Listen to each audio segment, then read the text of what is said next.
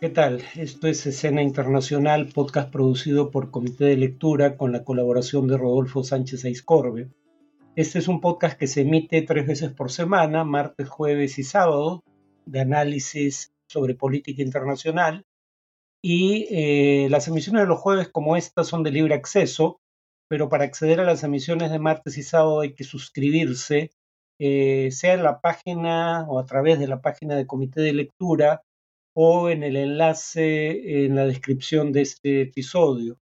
Eh, la primera noticia de hoy, 16 de noviembre,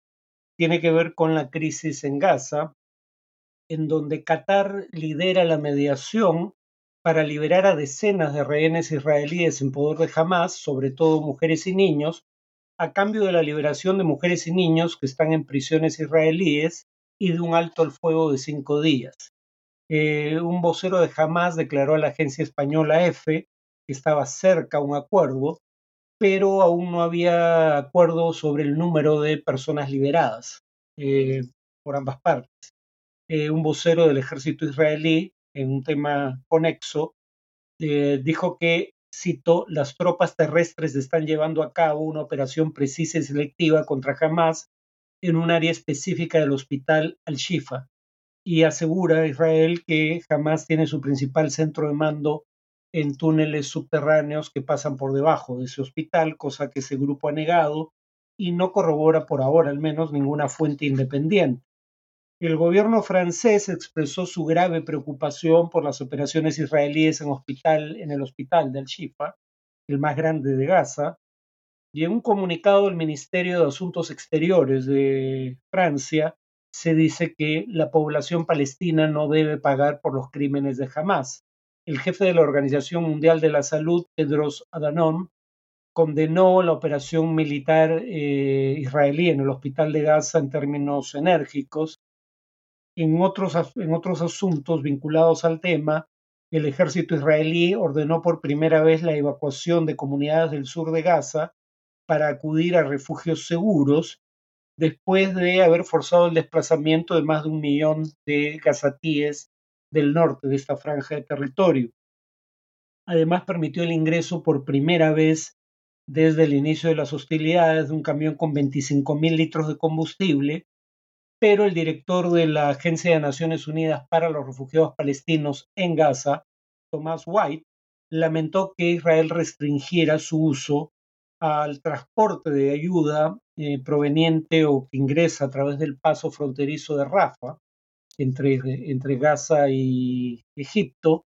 pero no para el agua o los hospitales. O sea, los hospitales eh, generan electricidad con combustibles fósiles, dado que no hay, digamos, generación eléctrica por otra vía. Y además, eh, el combustible, digamos, hace funcionar las plantas de desalinización de agua de mar.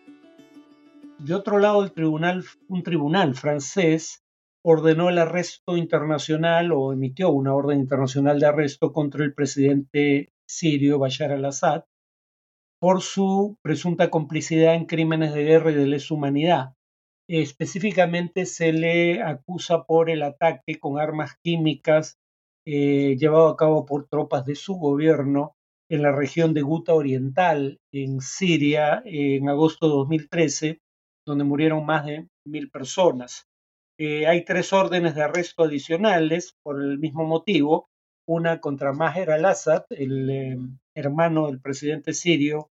y jefe de facto de las unidades de élite del ejército de ese país, y dos generales más. Finalmente, el Tribunal Supremo británico declaró ilegal el plan migratorio de Rishi Sunak, primer ministro del Reino Unido. Eh, este plan pretendía deportar a Ruanda a los solicitantes de asilo que llegaron irregularmente al Reino Unido en tanto se procesara su solicitud. Eh, los cinco miembros de la Corte Suprema votaron por unanimidad eh, para confirmar el fallo de un tribunal de apelación de Londres que había declarado que el, digamos, la decisión era ilegal. Esto era en un contexto en el que el primer ministro había prometido detener los barcos de inmigrantes que cruzaban el Canal de la Mancha y que habían traído este año 27.000 inmigrantes indocumentados desde principios de 2023 y bueno, la cifra récord se alcanzó el año pasado con 45.000 solicitantes de asilo. Eh, la razón por la que el Tribunal de Apelación de Londres había declarado ilegal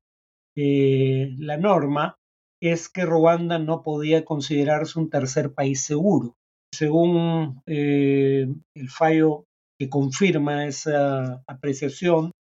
del Tribunal Supremo, hay un riesgo real de que las personas enviadas a Ruanda fueran posteriormente devueltas a su país de origen, donde serían, perdón, objeto de persecución y otros tratos inhumanos. Sunak, el primer ministro británico,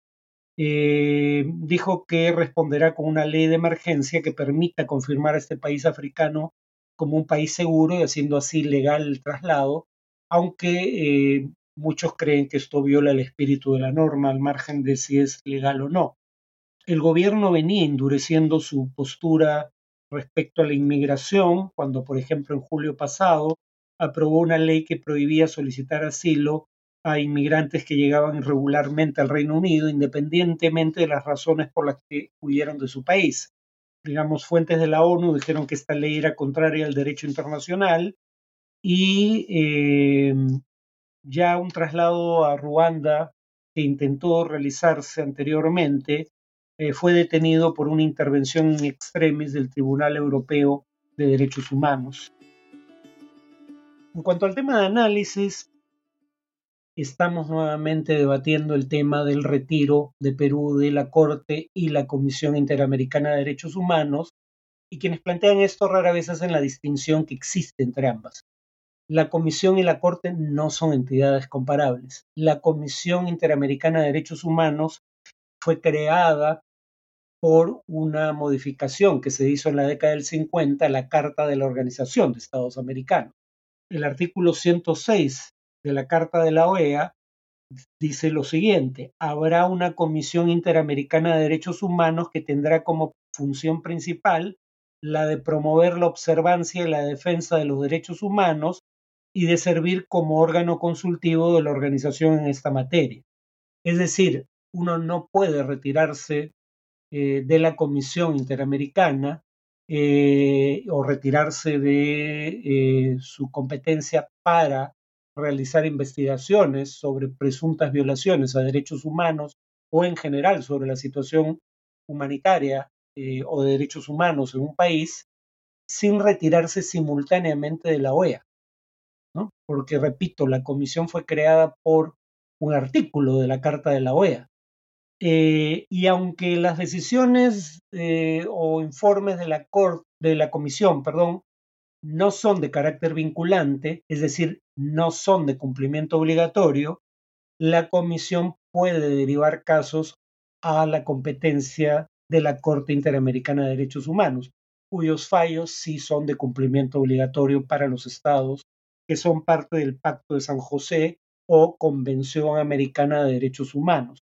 Uno sí puede retirarse de la competencia contenciosa de la Corte Interamericana retirándose o denunciando el Pacto de San José o Convención Americana de Derechos Humanos.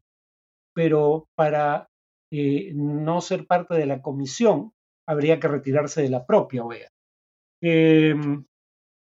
eh, la comisión, además, cuando se dice que tiene un sesgo político, cosa que dijo un artículo en el diario El Comercio, el nuevo canciller, González Olaechea, uno se olvida que los candidatos a ser miembros de la comisión son propuestos por los gobiernos de los países y que, por ejemplo, Estuardo Ralón, que fue eh, o es el relator para Perú de la Comisión Interamericana de Derechos Humanos, fue propuesto por el presidente guatemalteco de la época, Jimmy Morales, y ahora está siendo propuesto para su reelección por el presidente saliente de Guatemala, Alejandro Yanmatei, ambos presidentes de derecha y sumamente conservadores, que obviamente no propondrían para su elección en el caso de Morales o reelección en el caso de Jean Matei a un jurista de izquierda. Em, además, eh, los miembros de la comisión son elegidos por la Asamblea General de la OEA. Si el gobierno peruano creía que podía objetarse eh, la independencia de algunos de estos eh, magistrados o miembros candidatos a ser miembros de la comisión, pero pudo haberlo expresado en su momento. Si no lo hizo es porque no creía que ese fuera el caso. Eh, otras dos pruebas de que la comisión no tiene, y la Corte tampoco, de hecho sea de paso, no tienen sesgos de izquierda, es que los primeros países en retirarse de la Organización de Estados Americanos, entre otras razones, para eh, no ser parte de la Comisión Interamericana de Derechos Humanos, fueron las dictaduras de izquierda de Nicaragua y Venezuela. Venezuela también se retiró de la Convención Americana de Derechos Humanos y por ende ya no está sometido a la eh, jurisdicción de la Corte Interamericana. Entonces, digamos, la Comisión y la Corte pueden tener un sesgo de izquierda o un sesgo de derecha, cosa de lo que le acusan los gobiernos de Nicaragua y Venezuela, pero no puede tener ambos sesgos simultáneamente. En realidad lo que está aquí en juego es que tanto en el caso de Nicaragua como en el caso de Perú, por ejemplo, eh, la razón por la que algunos quieren retirarse de instancias como estas tiene que ver con, eh, en ambos casos es el mismo problema, con la muerte de civiles durante la represión de manifestaciones en donde hay razones para creer que no se respetaron las reglas de enfrentamiento que establece la ley. En el caso peruano fueron 49 muertos, en el caso nicaragüense fueron más de 300. Eso es lo que tienen en común, ¿no? Porque nadie puede decir que tengan en común la afiliación ideológica a esos gobiernos, y sin embargo ambos son enemigos de la Corte y la Comisión Interamericana. Además, el propio Congreso actual eh, insospechables simpatías de izquierda, por lo menos en cuanto a su mayoría, cuando declaró al presidente mexicano Andrés Manuel López Obrador persona non grata, citó en favor de la constitucionalidad de la sucesión presidencial en el Perú, cuando fue destituido Pedro Castillo y asumió Dina Boluarte, a el propio informe de la Comisión Interamericana de Derechos Humanos que critica eh, las violaciones a los derechos humanos cometidas en el Perú entre diciembre y enero del año pasado. Bueno, diciembre del año pasado, enero de este año. La decisión del Congreso, que declara persona non grata a López Obrador, dice a la letra lo siguiente, que es preciso recordar que la Comisión Interamericana de Derechos Humanos condenó, y cita, las decisiones contrarias al orden constitucional en el Perú y reconoce la respuesta democrática de las instituciones del Estado. Es difícil justificar que el Congreso pueda citar el informe de la Comisión en favor, digamos, de su posición eh, y simultáneamente lo acuse de tener un sesgo de izquierda cuando se refiere ese mismo informe al tema de los derechos humanos. Habría que recordar además que eh, en el pasado el gobierno peruano invocó a través de pronunciamientos de, em, del Grupo de Lima, invocó, repito, al gobierno venezolano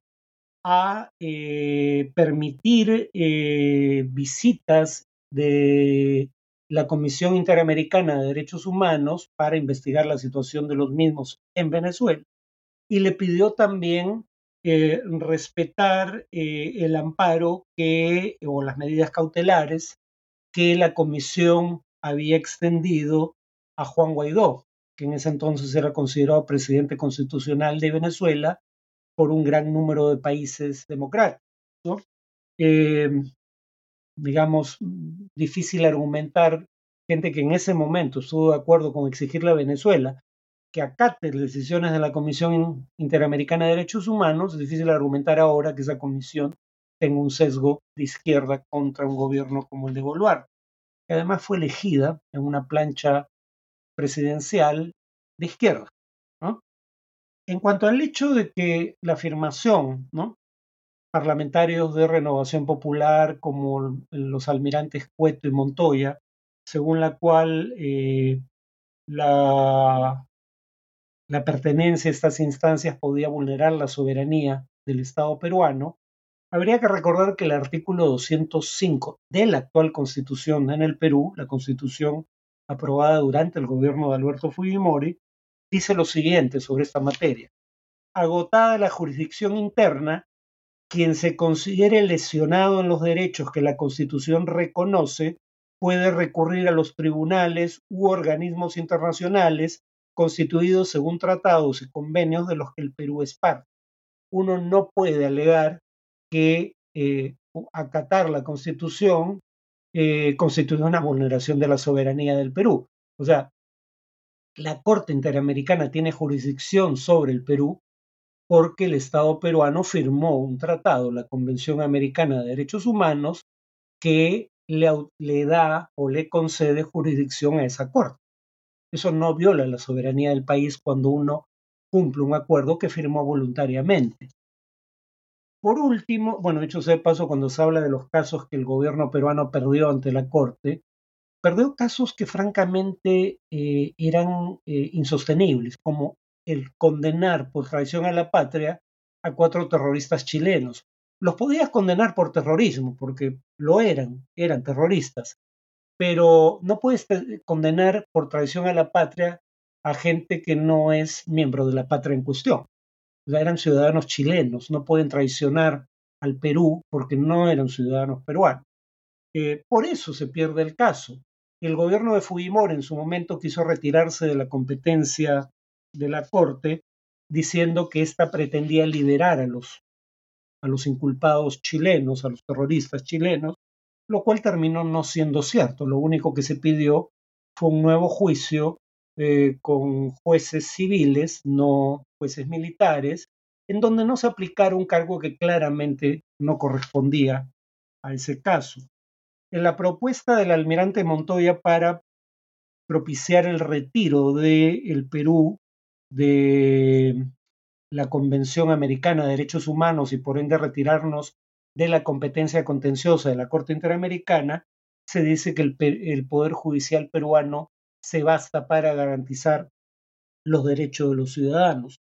Bueno, los ciudadanos parecen discrepar. En una encuesta de este mes, realizada por Ipsos y publicada por el diario Perú 21, 69% de los encuestados desaprueba la gestión del Poder Judicial. Entonces, la mayoría de los peruanos no parece creer que el Poder Judicial garantiza sus derechos y probablemente preferiría tener la posibilidad de apelar en caso de ser necesario, considerarlo necesario, a cortes o entidades internacionales. Eh, en segundo lugar, eh, la independencia del Poder Judicial está siendo vulnerada por el mismo Congreso, eh, que quiere retirarnos de la competencia contenciosa de la Corte Interamericana cuando pretende destituir sin motivo aparente a los miembros de la Junta Nacional de Justicia. Y más aún, este Congreso, algunos de cuyos miembros dicen que no necesitamos ser parte de la Corte porque basta con eh, los fallos del Poder Judicial local, no respetan esos fallos. Cuando, eh, digamos, el Poder Judicial eh, dio una medida cautelar eh, en favor de los miembros de la Junta Nacional de Justicia, la primera reacción tanto del presidente del Congreso como de la Junta de Portavoces fue eh, ignorar la medida cautelar de un fallo judicial o de, una corte y continuar con el proceso. Finalmente recularon, pero la decisión inicial fue ignorar un fallo judicial. Entonces, en ese contexto, de decir que el Poder Judicial Nacional puede garantizar los derechos humanos de nuestros ciudadanos es cuando menos discutible. Y recordemos que el Perú está postulando para ser país miembro de la Organización de Cooperación y Desarrollo Económico. Por si alguien no lo notó, la Organización de Cooperación y Desarrollo Económico, que es una suerte de grupo de países desarrollados en donde se invita a formar parte del mismo países como México, Colombia y posiblemente Perú, eh, tiene en, la vigencia del Estado de Derecho y la separación de poderes condiciones sine qua non para ser miembro de la ONU. Bueno, eso es todo por hoy. Nos vemos en el siguiente podcast.